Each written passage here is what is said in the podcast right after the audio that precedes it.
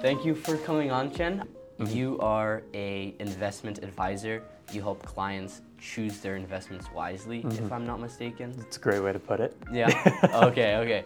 Was how how how how is it being in the finance kind of um, world? Is it because I know I don't mm-hmm. know a lot of a a lot of a lot of people in high school have that misconception that it's very difficult and it's it's all it's all about numbers. It's all about math. It's all about calculus. You just explain a bit more on if that's true or if that's not true and mm-hmm. how it really really is.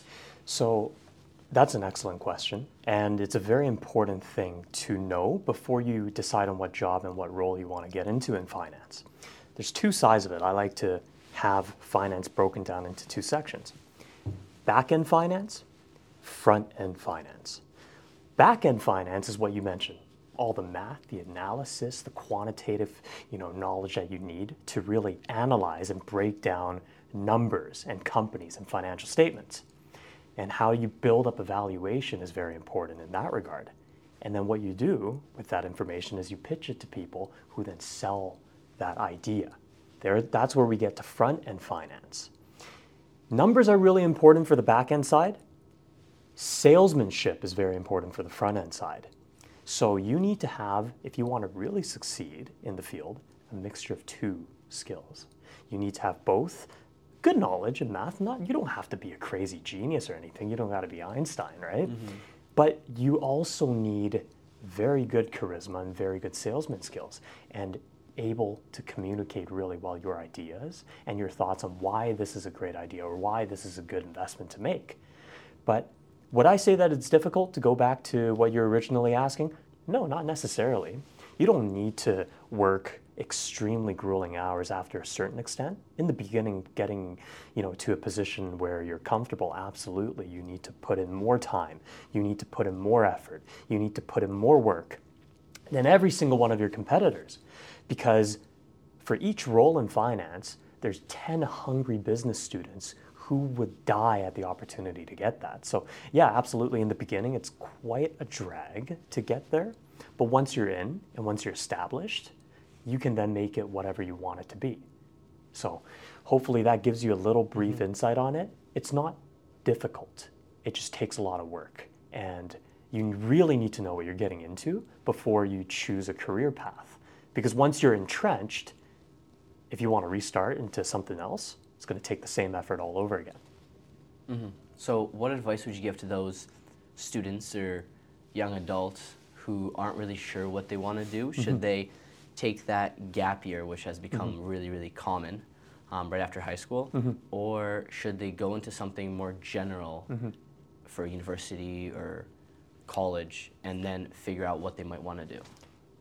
It's all about time efficiency and it's all about not wasting time. So, a lot of people take a gap year and they don't do anything with their time. They go and play video games, they go have fun with their friends, they go out to eat, they go spend money, they sit around at home watching Netflix. You can take a gap year like that, but what do you really get out of it? Right? You get yourself a one year vacation, and the person who uses their time intelligently will gap you by one year. If he was going out there and prospecting, going out there and meeting people, working miscellaneous jobs, getting experience, or studying for licenses, studying for different courses, right? So it's all about how you use that time. I would actually say that people who want to succeed should do what you're doing right now, Matt, because you're going out and you're meeting people, you're interviewing them, you're offering them a platform as well and value, right? That's the most important thing. You're offering them value. And people appreciate that. People in more senior positions in finance, right, they all come from a young, hungry, and broke background, most of them at least. They like seeing young men go out there and break that barrier in a sense, right? The one who can put their foot out and say, I'm young. I don't know much, but I would love to learn more about what you do. May I borrow you for five minutes to 10 minutes? Let's grab a coffee. People love that. And that's originally how I got my clientele and how I got multiple opportunities getting into the business. As for the studying general, you know, in university, I would say that if you're not sure of what you want to do and you just kind of want to get an idea of what university is like, that might not be a bad idea, right?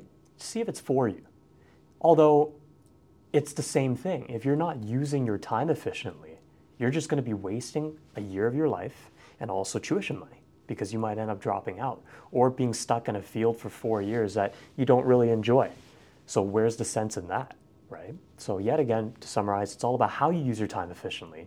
And if you have a plan, you should always go into anything that you do with a plan in mind. Have a goal, have outlines of what you want to do, have it broken down into components of what you want to accomplish. That's super important. Uh, Is there is there a strategy? I mean, you obviously set goals. Everybody sets goals. Is there a strategy you use to set your goals so you could achieve them or get closer to them more effectively and efficiently? Totally. And it's something that everybody should practice. Have a business plan, right? If you're business minded, you want to be in finance, you're an entrepreneur at heart. You know companies, you know business, you know how to create a business. Do that for yourself. How I set my goals is I have a one year target. Let's say, for example, as an investment uh, um, advisor, we have key performance indicators, usually in assets under administration, commissions generated, um, growth of assets. So, what I like to do is I like to set a target for myself. Either growth in my assets under administration, a set number of accounts I need to open every year, um, set number of commissions I need to generate, or meetings. Have a business plan update it every, I would say, three months or so, every quarter, just kind of review it, set clear defined targets on what you want to achieve, and then break it down into what you're going to do to achieve these goals. For example, okay, well, I want to open, let's say, 20 new accounts that are 500,000 in assets each, right? So that's 10 million for the year. Mm-hmm. Well, how am I going to go about achieving that? I will need to meet, let's say, 20 people a month at the minimum. Let's say 10% of them are converted. That's two people a month. Multiply that by 12, it's 24 people. Huh, okay. I'm meeting my goals and beating it by some. Break it down. And every three months, every quarter, you go back and you track, you take a look at everything you tracked. How many meetings did you book? How many leads did you convert? What did you do? Right? How was the result? What did you end up getting? How did you build that relationship? So it seems very difficult, but really you just need to get the ball rolling. You start with something big, break down into chunks, break those chunks down into even smaller chunks, and you just kind of tick it away, right? You have a task list and you check, check, check, check, check day by day. And it's about consistency too. You can't just stop and go and stop and go. You need to just keep moving. Albeit at a s- slow pace, you'll get to where you need to go. It's not a hare's race, right? You got to take very long time and methodical approach to it, and you'll see the consistent uh, consistency day over day over day. Super important consistency. Mm-hmm. So, so have one big goal, break that up into many little goals that you could accomplish every single day, mm-hmm. and you'll get to that one big goal. And I guess like what? If you don't get to that one big goal, well, you just accomplished 20 different small goals. And you might not get it right away, but next year, you're just so much closer, right? So you can mm-hmm. keep adjusting the numbers as you go along. Sometimes you might find that, hey, you know, I, I beat my yearly goal in three months. Okay, what do I do now? Now you just tweak the numbers a little bit because what you're doing is working really well. Set a bigger target for yourself, right? this applies to everything, whether it's fitness, right? You go to the gym. Okay, I want to bench 225 by the end of the year. Well, what do you need to do to get there? Okay, I need to start benching twice a week. I need to track my calories, make sure I get my protein intake, and sleep well. See, you just took one big goal, broke it into four different components, and now you just got to break those four components down on, okay, well, how do I get this? How do I maximize that? How do I minimize stress? And then it all builds together to your one big purpose. It'll take a while, right? But you'll get there eventually. Mm-hmm. Mm-hmm. Or just take steroids, but you yeah, can't do that. I don't. Yeah, I mean, I mean, with steroids. So, from my understanding, uh, I mean, we'll just lead this conversation wherever it goes. Totally. Um, you mentioned steroids. So, uh, men's testosterone level has been like declining rapidly. Yeah. So I heard from some people that taking steroids isn't that bad because it stabilizes that testosterone level on what it should or would have been like 50 years ago. Um, I don't I don't really know. I, I don't take uh, steroids or anything, but like, what would your what would your opinion be on that? Look, I'm no health expert and I don't take steroids either, but I know a lot of people who are really big into bodybuilding. I have a lot of friends who are big into fitness, they're personal trainers, et cetera, et cetera, uh, competitors. And every single one of them have told me if you're not planning on doing this as a career, don't do it when you're young because it messes you entirely up. The one thing I do know for a fact is when you inject exogenous testosterone or hormones of any kind, right, meaning outside of normal bodily production, your regular hormone production shuts down. So you will not produce testosterone anymore oh, see. if your body knows or feels that you're injecting yourself with it. And your body's very sensitive to that. So when you stop taking testosterone, what happens? It takes a while for it to kick back into gear, right? And some people may never even recover to what their natural baseline is. And a lot of the reasons why testosterone levels have been declining is because of poor diet, poor sleep hygiene, high stress load from work. All the plastics that we have surrounding us definitely is not good for our bodies, right? Yeah. So, you know, there are things that you can do in from a day-to-day basis to elevate that. Definitely don't eat like complete crap. Don't sleep less than six hours a night. Try for seven or eight, right? I myself average seven. I, I try for eight or nine if I can, but it's really tough sometimes. And there was a period where I was sleeping around five hours a night in the beginning when I was getting my, my um, clientele and my business started. It was a very busy time in my life.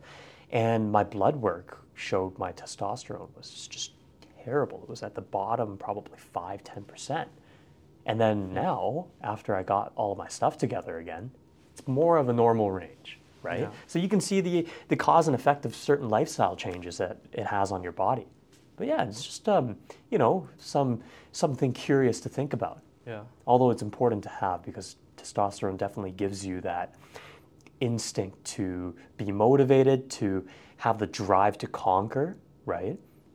I think it's something universal for most men that we have that innate desire to be something great, if that makes any sense. Yeah. Yeah, yeah, yeah. Yeah. You mentioned eating healthy and having a diet.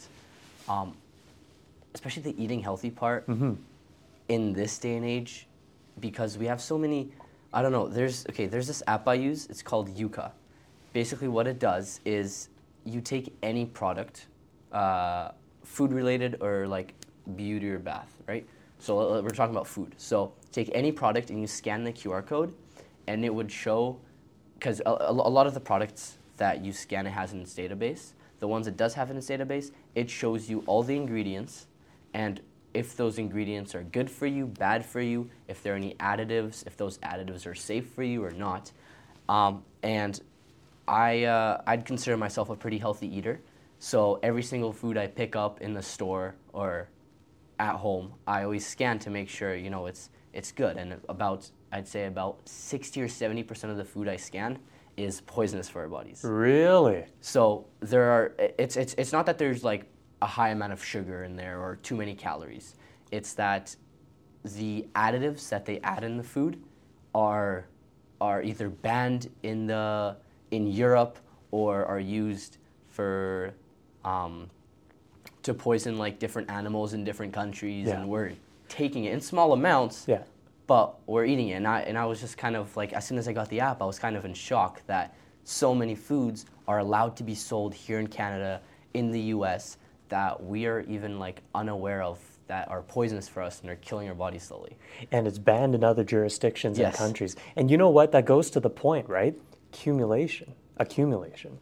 Small amount every single day of that stuff will add up in a year. Oh, will Almost add up in two years, yeah. right? So the bad and the good. This actually, I want to circle back on that question because the same thing applies on the bad side too, right?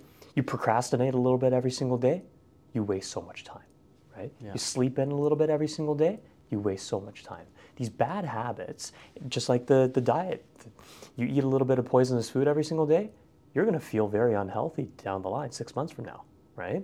If not, it's going to cascade into you thinking, oh, I can have a little bit more of this. Oh, I can have a little bit more of that. Oh, I can be a little bit more lazy today. I'm not going to read that book. Oh, I'm going to stop working out for a day. There's no harm to it. Next thing you know, you're falling off the bandwagon and you need to restart from scratch. Bad habits accumulate, just like good habits accumulate. I have a pretty peculiar personality in the sense that I always want to be improving and I always want to be working towards something. And I can attribute that to that mindset to helping me get to where I am today and ideally more in the future as well because I'm only just starting my career as well. But it's a very important lesson to have and it's good to get into that mindset early. The thing that helped me a lot was going to the gym consistently, working out. Doesn't have to be anything crazy, just get to the gym, have a consistent routine, right? 3 to 4 times a week. Just be able to do that and keep yourself accountable, right? And I find that just by having that type of mindset and having these type of habits, you actually end up building a really good foundation for yourself because you can really start looking inwards, right? And seeing, okay, I can do this. I can keep myself accountable on something like working out. What else can I add? Maybe I can read a little bit every single day. Maybe I can do some research every single day. Maybe I can do two or three coffee chats a week with people. Just you know, quickly reach out to some some professionals on LinkedIn, or email, or call them, stuff like that, and it starts building up. It's all in the mindset, my friend. Yeah. It's all in the mindset. Yeah, I uh, I found this quote which I really liked.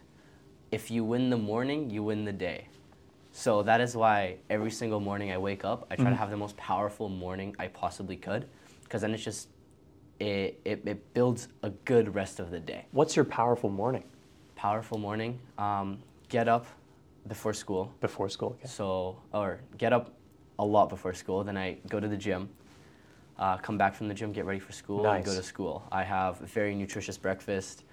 Um, I, depending on how fa- or depending on how I finish at the gym or how early I get up on some days, I if I have that extra little bit of time, I'd usually work on my podcast or work on some other things or read a book um, and then, then I go to school. So I have, I, I, I know I have that few hours before school that I could, you know, sleep in, get up, look at my phone, you know, go on YouTube, watch some YouTube videos, um, then shower, go, and then go to school. But I, you know, I, that's, that's not really me. I get up every morning and I don't know, my friends always ask me like, why do you get up at 5 a.m., just go after school. And I'm like, if, if, if I don't get up to the gym after school, I won't really feel like going to Kinda the tired, gym. right? And honestly, I don't know. I don't know. For me, I, I don't know. I heard, I, I, I don't know who said this, but I heard this from one guy.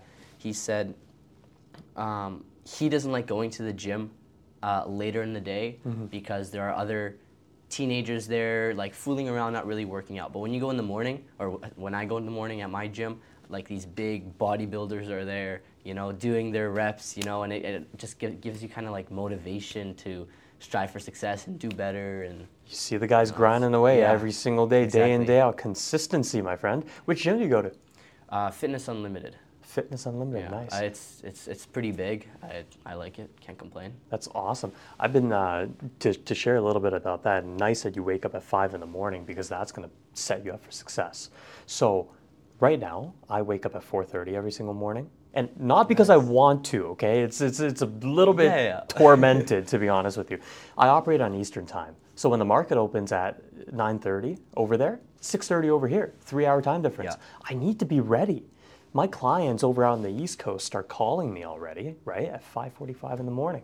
I need to be there to take the orders. I need to be there to get things ready.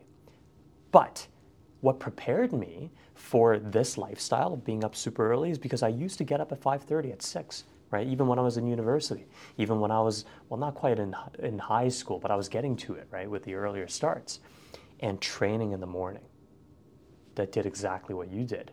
Because at the end of the day, right, whether it's work, school, or whatnot, you've spent most of your energy already, even if it's just mental energy, right, knowing that we mostly have desk jobs, on tasks. You might not have the best focus at the gym.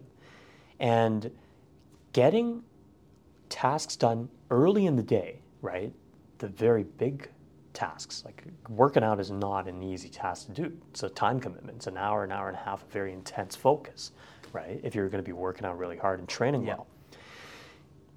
Getting that done, it gives you a sense of accomplishment. It releases those endorphins. Okay, I got a big thing done today already. I set the tone for the day really well, right? I'm not slow, I'm not sluggish, I got it done. And then it puts you in a good mood for the rest of the day to crush your day.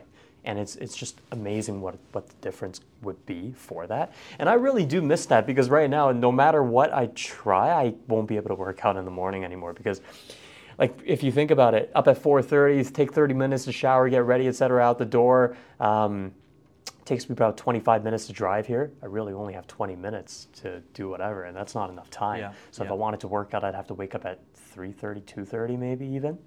And that's can't, just can't do that. that's- I'm not. yeah, that's that's like. Dwayne the Rock Johnson. You know, This is- I, can't, I can't do that. That's that's psychopathic stuff. yeah. So I work out at, um, uh, after work during the weekdays, and then uh, on the weekends I go early in the morning. Yeah. That's my way of kind of you know when people are sleeping in on the weekends, I'm still getting the grind in, getting getting ready for the day. You know, beating them a little bit, right? It's, it's not. I don't really have competitors in that sense, but I like to set you know mental targets, so Yeah. it just keeps me on track. Yeah, the thing that motivates me about getting up early, especially in the summer, um, is that when I when I wake up and it's still dark outside, Yeah. And you know either I work or I go to the gym, I just know that I've accomplished more than the sun has on this part of the world. I like that. That's good. So I don't know. That that just gets me like pumped up. Like the sun, like everybody relies on it, you know. Um, and I've already done more work than the sun has. I don't know. It just it just you know. Uh, You're- that, the, the reason I said in the summer is because the sun gets up earlier in the summer than it does in the winter. Um, but I don't know. It's just it's just a thing that you know keeps me going. you just got to get your vitamin D in. Yeah. Wake up before it's light and then you go to sleep after it's dark. You know, it's it's it's one of those things. For me, I, I have that happen to me all the time now because of my job, right? The schedule, especially in the winters. You don't see the sun when you're driving into work. And right now, if you look outside, it's getting dark already. And Yeah. usually I end my day around five or six. Um, so it's 12 hour days, right? But I choose to do that because I have meetings after um, the market closes. And I don't really consider that to be too much work. It's really just like hanging out with any friends, right? Your clients end up being your closest friends after doing business for a while. It's really interesting. I think that, you know, many people they think math when it comes to finance, right? But really, it's a lot of social, and and you'll find very much success in being social and having people just like you in general. You get a lot of business that way. Get a lot of clientele really quickly too. Super important. Mm-hmm. What is uh, because we're in top, topic of getting up early, you'd Yeah. have to go sleep way earlier. Oh, totally. to me, I find that difficult. Uh, I well, I trained myself I, before. I was a uh, night person, a night owl. I trained myself to be a morning person, but still going to sleep on that time just because I have so much work to get done and all of that. It's, it's kind of difficult because it kind of gets pushed back. Oh, I I need to you know do this for half an hour and then I need to do this for another half an hour, and it turns out you're only getting six or five hours of sleep. So what what strategies do you implement to help you going on sleep on time? It's really tough. It's, re- it's probably the toughest thing because, you know, after a day of work, especially, you kind of want to have a little bit of time for yourself to relax and unwind and whatnot. And I find that that shrinks depending on how busy you are. And sometimes you try to get control back by staying up a little bit later. Ah, I can go to sleep one hour later. I'm enjoying the show. Or ah, I want to play some video games. Or ah, I got to finish this up real quick. Give, give me 30 minutes. And then it ends up going for hours and then two hours, and then you're messing up your schedule. But what I will say actually is if you sacrifice a few tasks, you have a hard cutoff, right? Say, for example, you're working, you got a few things that on, that's on your to do list, you really want to cross them off. Well, if you leave it for tomorrow and you end up aiming for the eight hours of sleep, you'll do it more efficiently. So the next day, you'll actually be able to cross off the list a lot quicker, right? If you consistently sleep well and be well rested versus being sleep deprived, I think I read a stat somewhere productivity goes up by anywhere from 30 to 50%. That's a lot. Oh wow. It's a lot of productivity, right? Because you're sharper, you're quicker, your actions And, and that is after how many hours of sleep? Sorry. That's around whatever is good quality for you. Everybody varies. some people yeah. can function off six, some people function off eight, some people need 10, right? Sweet spot for average person, seven to eight hours, I would say. Okay. So you know, it, it and for me certainly going from five hours to seven or eight hours, I notice that I'm procrastinating a lot less. I'm probably saving an hour and a half a day just from you know efficiency and tasks by being well rested. So what I do now, hard cut off. I don't take any meetings past six. No dinner meetings on a weekday. On the weekend, sure, I can flex a little bit. Yeah. No work or emails or anything notification wise on my phone past seven. In bed 7:45 to 8. Usually conquered out by 8:30. That's what I try, right? Some nights maybe a little bit later, Yeah, yeah. 9, 9:30 maybe, depending on the circumstances and what I'm doing. And if it's a very urgent um, business matter, then obviously you got to make sacrifices. You can't be super rigid, but you need to be strict on yourself, right? Because investing in your own health is just as important as investing in your business. It all goes hand in hand. Can't be stressing about you know work when you're not even stressing about your own sleep because you'll make more mistakes you'll be more lethargic you'll have um, less efficiency and productivity and it's just overall becomes very miserable for you to stay awake right? That's not a fun existence to be in. You should love your job and also enjoy working on it right? And have fun doing so. I find that when i'm sleep deprived i'm not having any fun and it all becomes miserable and that's a surefire way to lead to burnout. I was Yeah. close, but not quite there. So pulled myself out of that. Yeah. Yeah. Interesting. Yeah, I don't know. Going going to sleep on time is difficult, but I'll for sure try your suggestions on, you know, turning the phone off, normal work after this time, no more answering calls or whatever after this time and A little bit every single day, right? Yeah. You can do it three days out of the week if you want, and uh, and maybe make it four and five and six eventually, and then you'll be you'll be right on track. yeah. Yeah. I, our bodies adapt to things very, very easily. We are, you know, the adapting type of creatures. Totally. And for me, uh, it takes me about a week to two weeks to break out of a habit or break into a habit. Hmm. Um, so I don't know if, if, like my advice, if you want to start something, if you want to, I don't know, go to the gym in the morning or, you know, be more productive after school, start. Don't do it for one or two days because yes, one or two days might, you know, you, you might feel good after one or two days that you know you've done that, but push for one to two weeks because after that just becomes routine. Mm-hmm, and once it mm-hmm. becomes routine, you don't even notice it. It just flies by. At least for me, it flies by. You don't even notice it. When I go to the gym, I like don't really notice it. I'm just at the gym. There, I'm at home already. You know, already spent two hours of my morning or whatever. So, You learn to enjoy it. Yeah. The hardest part is the first, yeah, two weeks. Yeah. For me, I, I think uh, habits form for me around three to four weeks. So I have a little bit of extra time I need to push through. But yeah, for, I, I think that one to two weeks is a really great target to have. And once you get to two weeks, you'll kind of realize if you really enjoy doing this or if you just hate it so much you don't want to continue anymore. But you have to, it's, it's easy to say you hate something when it's difficult and quit before you get to the point where it becomes enjoyable, if that makes any Yeah. sense. So you really got to know yourself well to differentiate that. That's the only thing to, to, to, I guess, be careful of, I think. Yeah, I go by I, I, I go I go by this little quote. It's um. Do, what was it? It was, do something you hate until you love it. There, there you go. So, for example, like I hated running. Running, I, I hated it so much, but I knew I needed it because I'd get burned out easily during volleyball or whatever I was I was doing. So, you know, me and my friend, I pushed my friend outside in the morning too. Before it was during summer break, and you know we'd go on runs. He'd hate it more than I would, but we'd both hate running. And I said, let's keep running until we start liking it, and then we can stop. But the thing is, once you start liking it, you won't want to stop. Mm-hmm. So if, if, if you know if if you need to get a good habit of you know doing something, just I don't know. I just keep that in mind. Do something you hate until you love it, because when you start liking it, you won't want to stop. So It's how the gym formed for me. yeah, Exactly. I didn't really enjoy it in the beginning.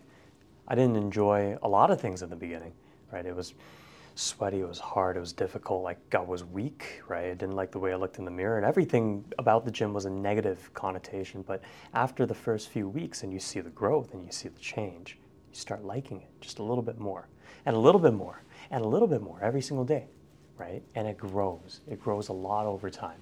And you do something you hate for a long enough time uh, that's not dangerous for you or harms you, you just might, add, uh, might end up liking it or loving it, right? It becomes second nature. It's, Yeah. it's awesome. And, you know, from what you told me, you would be very, very good in business. You have potential in that. So, Matt, obviously, you mentioned to me that you had interest in finance and some careers in finance. Yeah. What were you kind of thinking, like ideas wise? Were you looking at anything specific or? I mean, in the future, I'd want to have my own business. Yeah. I'd say I have a pretty uh, entrepreneurish-ish mindset. Mhm, I'd say, mhm. um, and finance would obviously be a good place to start. Would be, yeah. Um, finance, business, marketing, any any one of those would be a good place. But then again, like almost everybody else, I'm still uncertain about what I might want to do after high school. I know Mhm. I should start applying already. Mhm. Um, I'm in grade 12 already, and it's January. So, but yeah, no, I think I think somewhere some somewhere in that general area would be would be nice. I think a really good place to start would be at a bank. I started at a bank.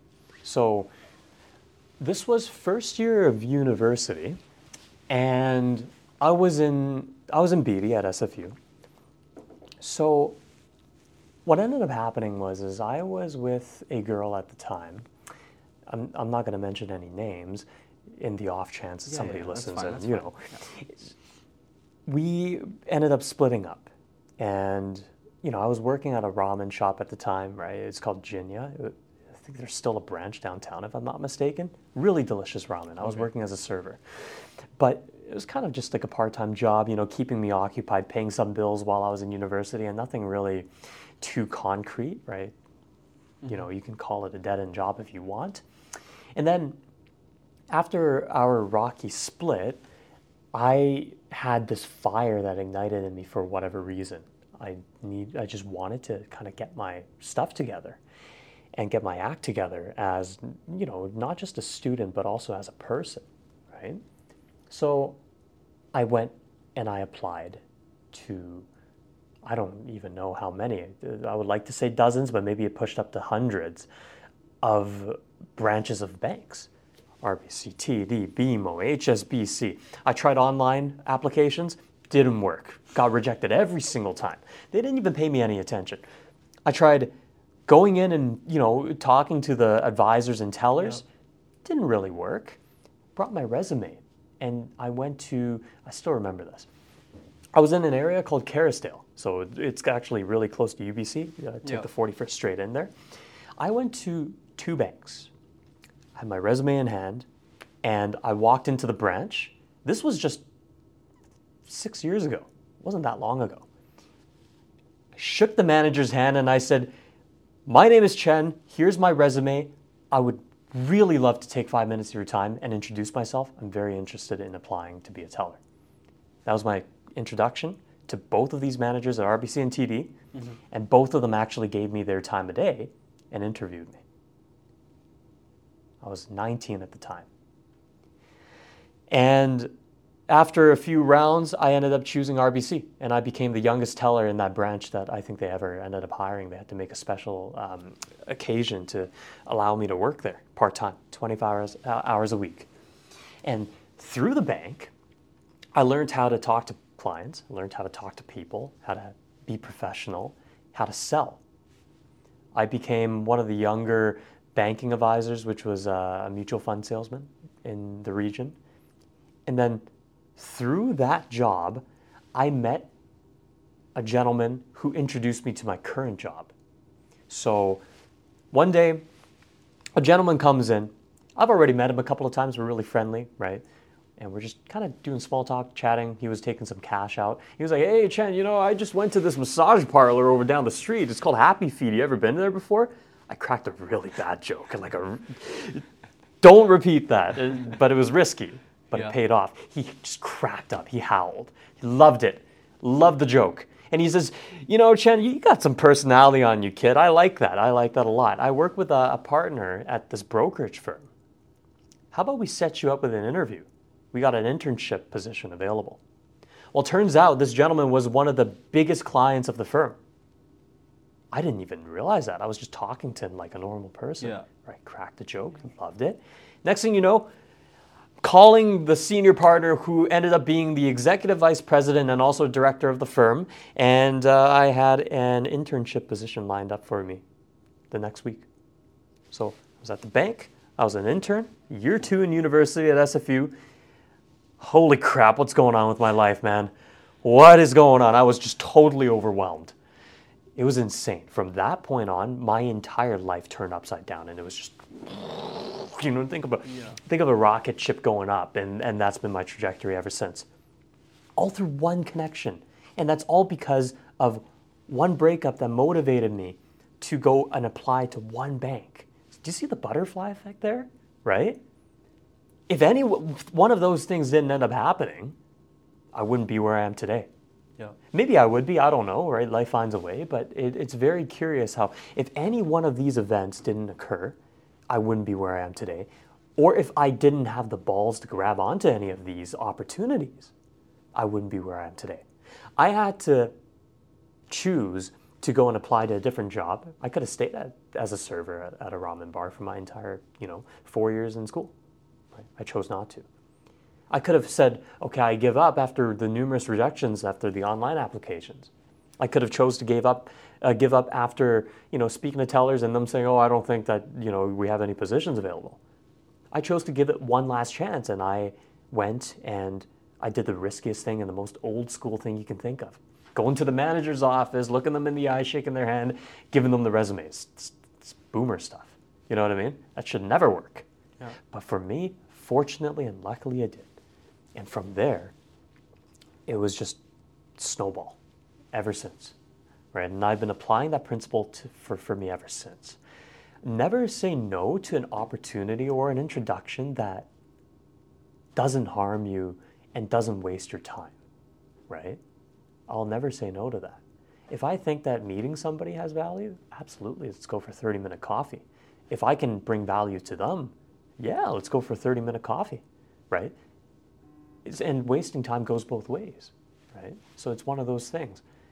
If I can even provide anybody value, I'll happily take 15, 20, 30 minutes of my time and speak to them. I've talked to so many, um, so many high school students, university students who needed guidance, who needed, you know, a little mentorship or advice from somebody who's not too far along ahead of them in terms of career or, or uh, professional development.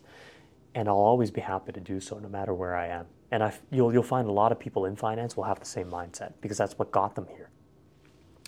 The reason why they're here is because of that mindset, and it, will perpetuate.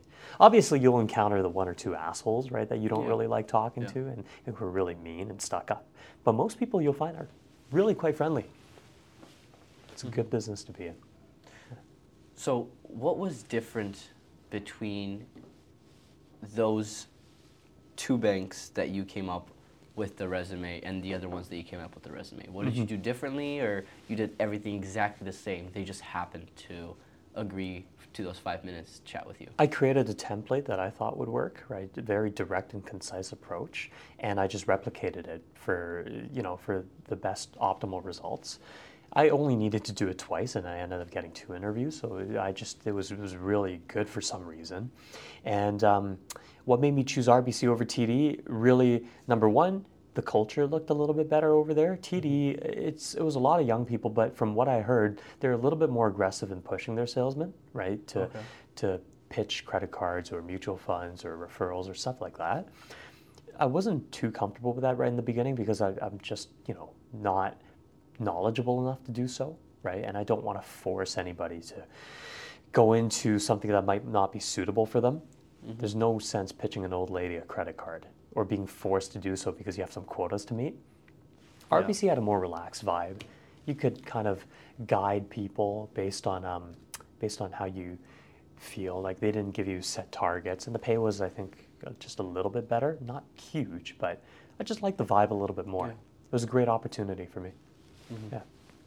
What advice could you give to to students who want to get into a job, but they're not having any luck or no one's really taking the time to talk to them mm-hmm. for those five minutes that you had, mm-hmm. what advice would you give to them to help them out? If you're doing the same thing over and over and over again and it's not working, what do you think is the issue?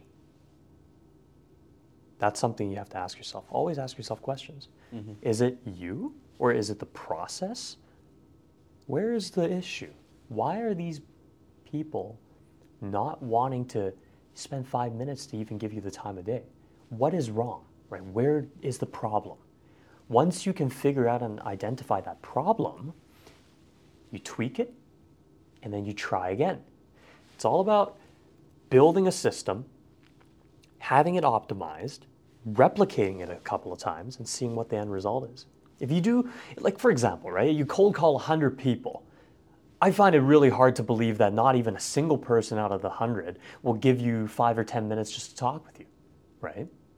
And for your experience, you probably have called hundreds or Yeah. reached thousands of people for your podcast what your, your success story is great. Like you've got a lot of people on your show. You've got a lot of very knowledgeable and industry professionals to speak and spend time with you.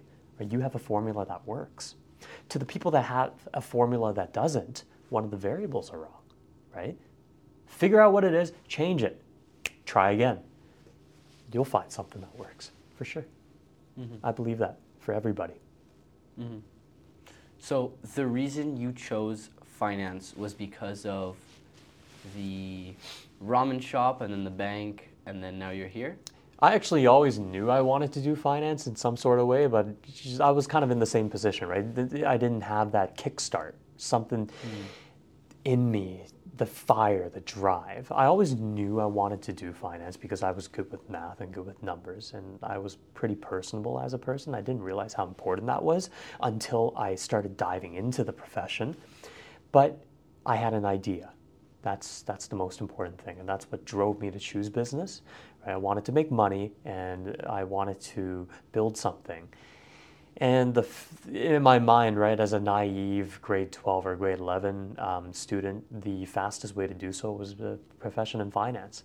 And I guess that's that's what a lot of people repeat, and you know, you hear what some people say, and you're like, oh yeah, finance sounds like a pretty good idea, not not really knowing what finance is, right? You think, okay, the bank, oh, investment banking, stocks and stuff, charts, ooh, cool, you know. Yeah. So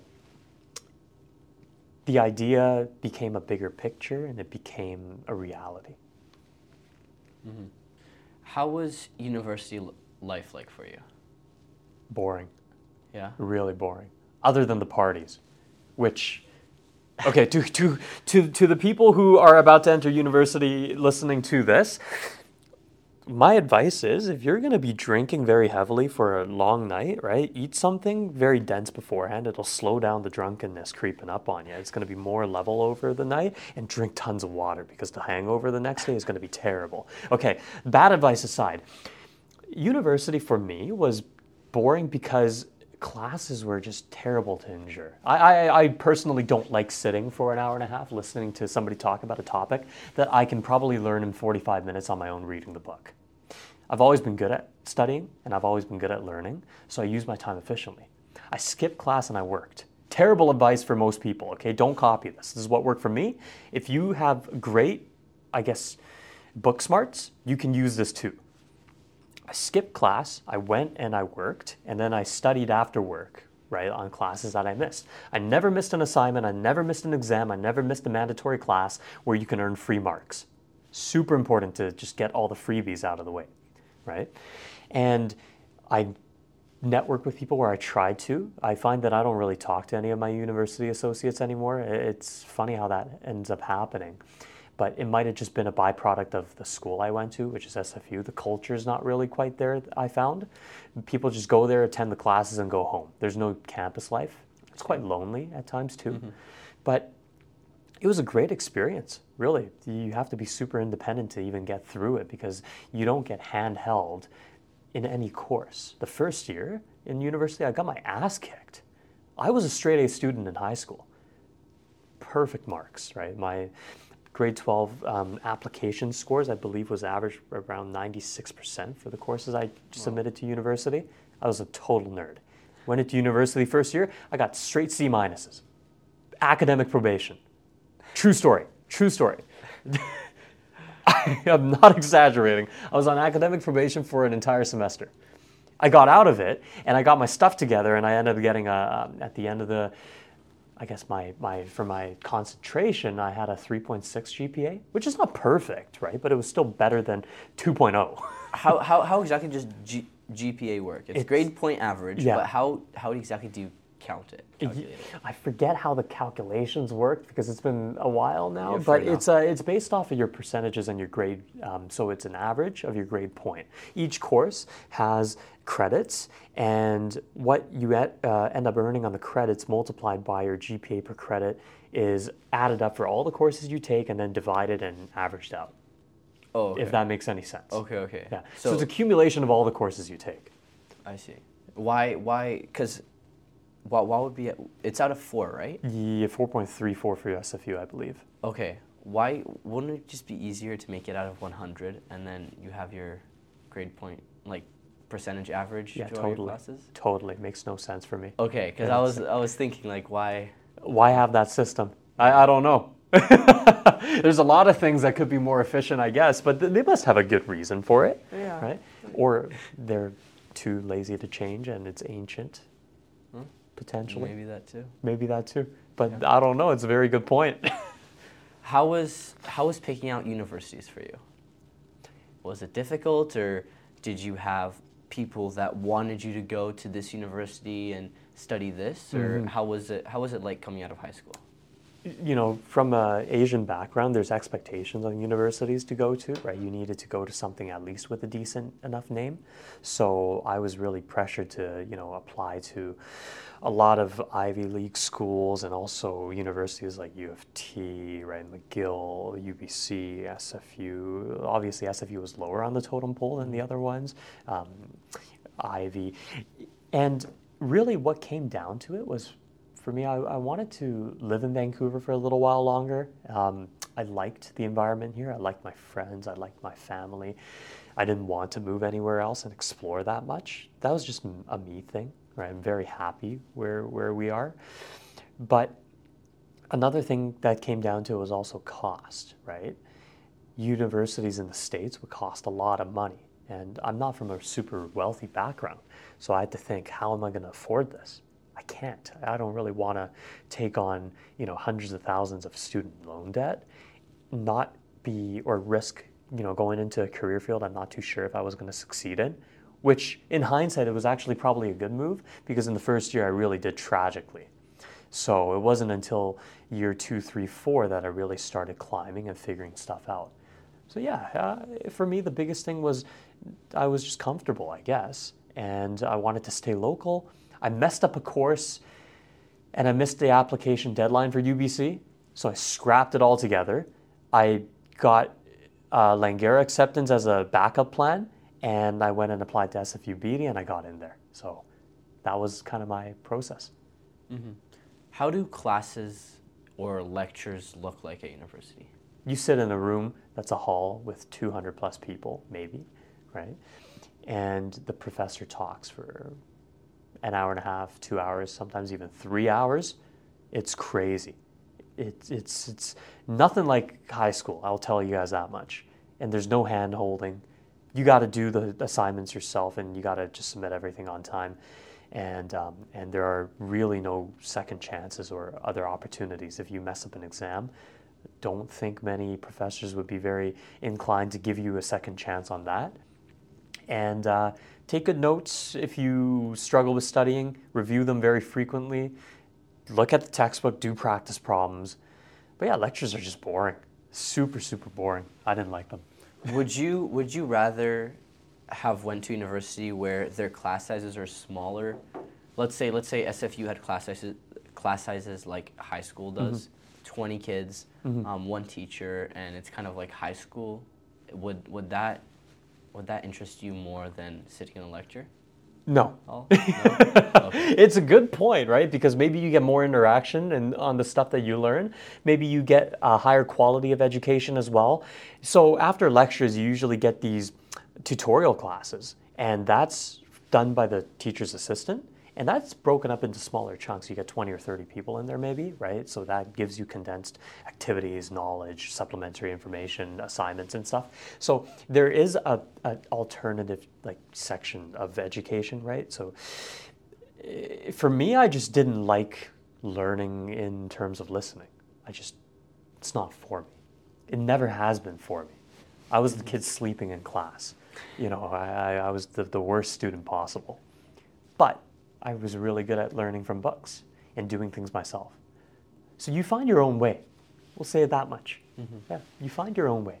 You mentioned studying was a big a big plus for you. You were good at studying. Yes. What strategies do you use? Let's say I have an upcoming exam. Mm-hmm. What strategies and what would you do in my position mm-hmm. to, you know, gain more knowledge about the subject and, you know, do good on that exam?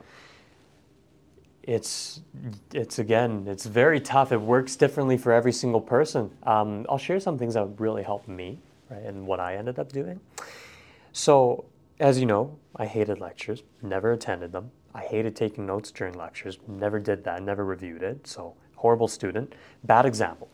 What I ended up doing was about a month or so leading up to the exam, I would shut myself into the room and break studying into, let's say, chunks every single day.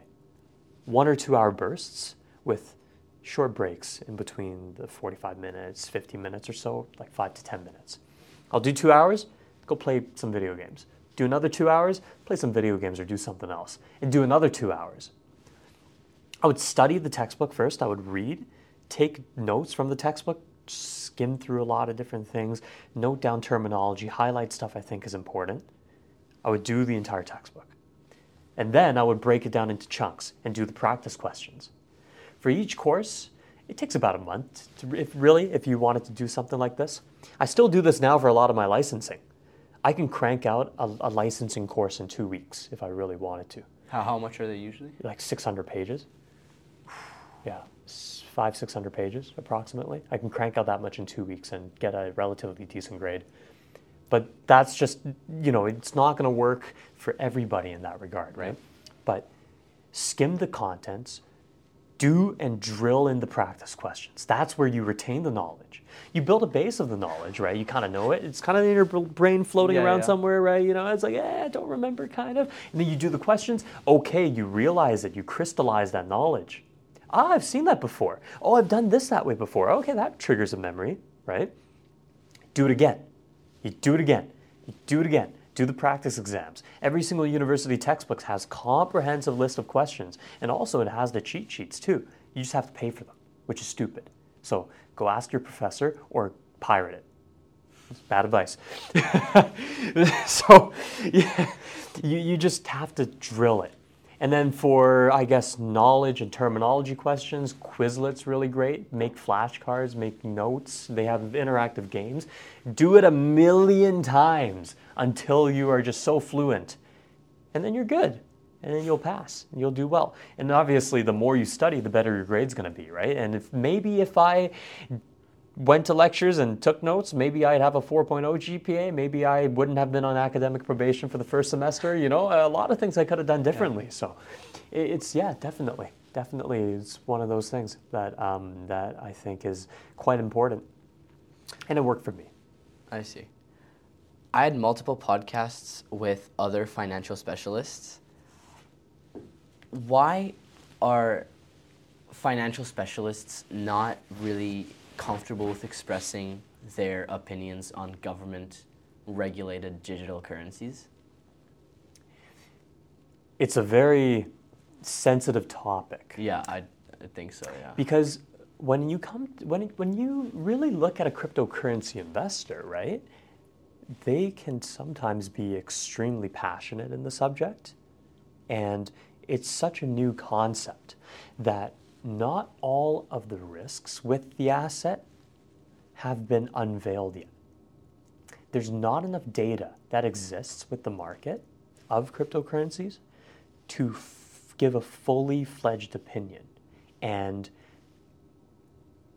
all information and, and advice should be based off of data. I think cryptocurrency in a very unique regard, is an anomaly in the market. It's something that's so unique. We've never seen it before, right? And given how heavily regulated our industry is, right, when it comes to financial advisors, investment advisors, specialists, it's very difficult to give an opinion on a matter that's as sensitive as this. And to keep compliant and to keep the regulators on side and to abide by all these rules in place, a lot of people choose to refrain from these sensitive topics as not because they don't have opinions on it per se, but more so out of preservation and uh, and choosing intentionally not to touch on these topics.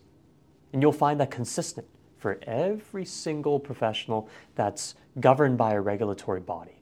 There are certain topics that they can or cannot touch on, including me. Mm-hmm. Hence why I didn't really give an opinion. Yeah. yeah, no, fair enough.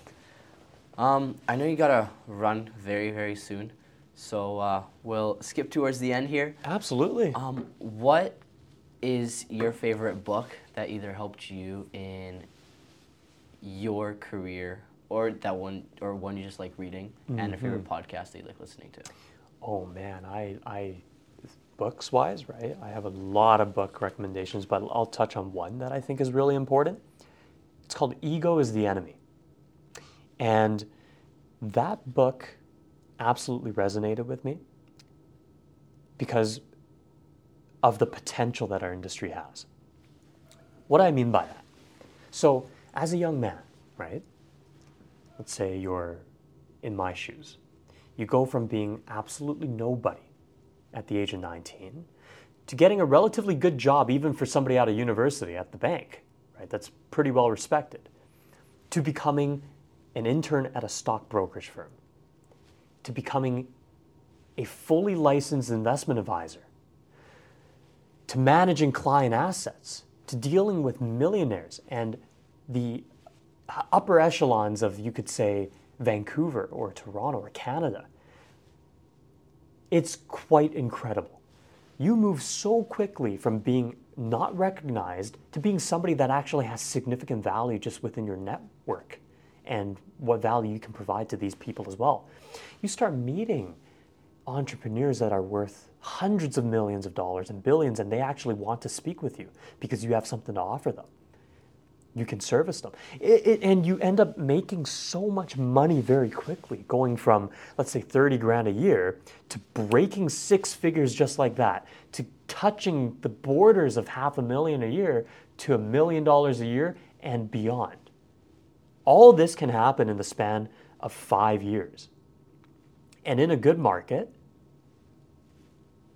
who knows? The sky's the limit, right?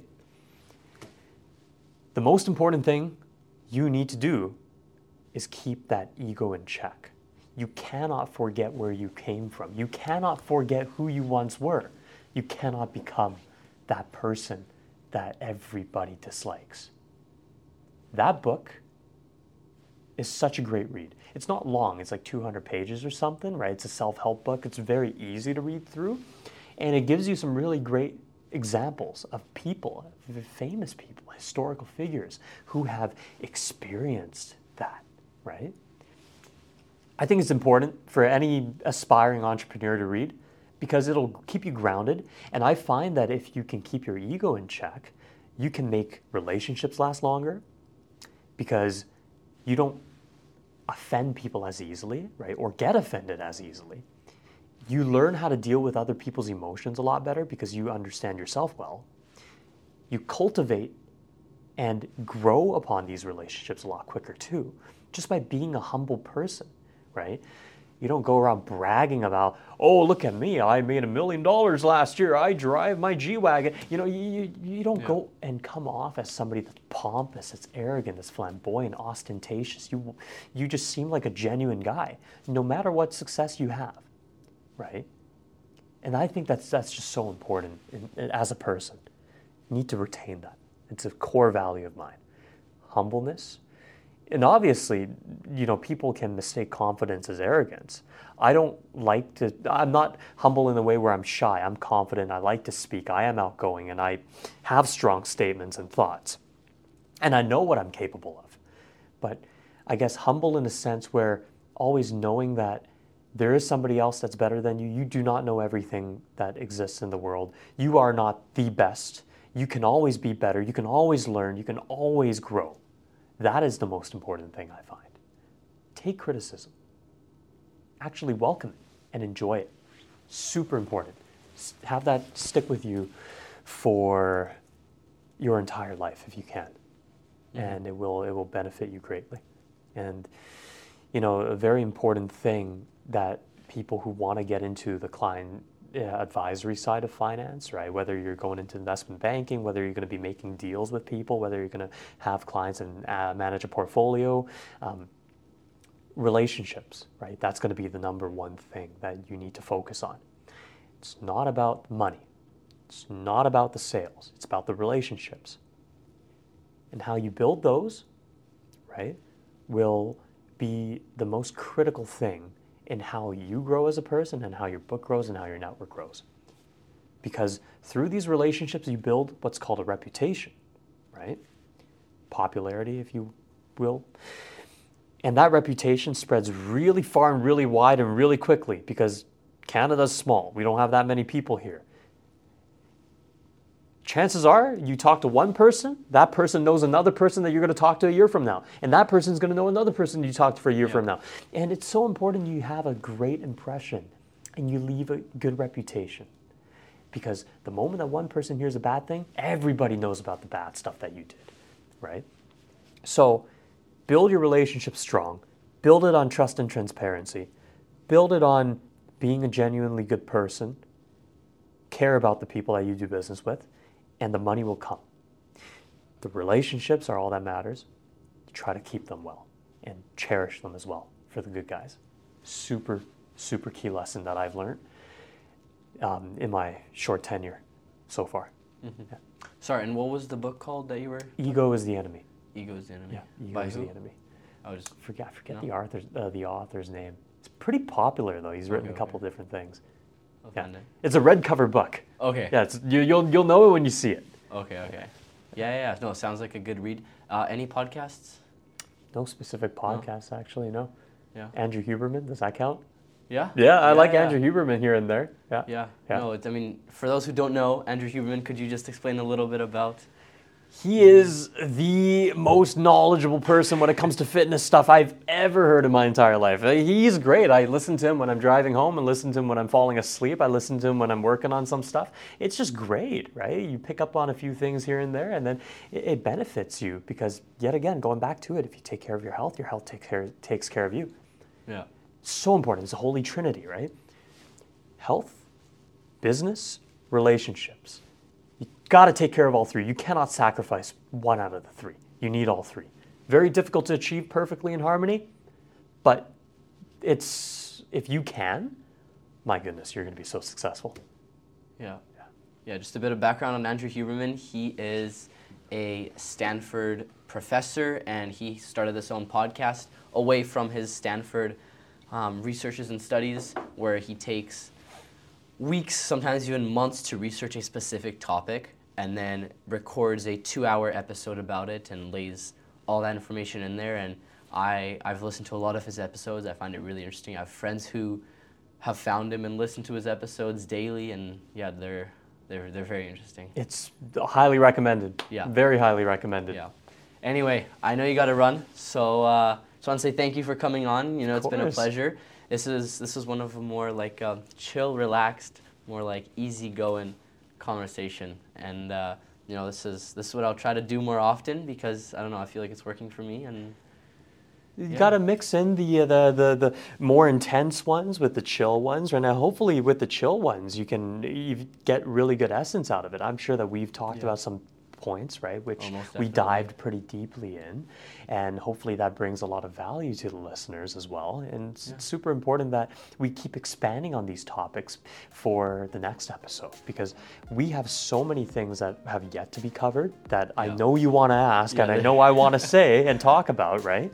So maybe you know later on we'll come on for episode round two, and then Yeah. we'll just keep expanding That would this and growing it. Yeah, just Yeah. continue the dialogue and continue the story. I would Yeah. love to. that would be awesome. Well, awesome, Chen. Thank you so much for coming on. Excellent.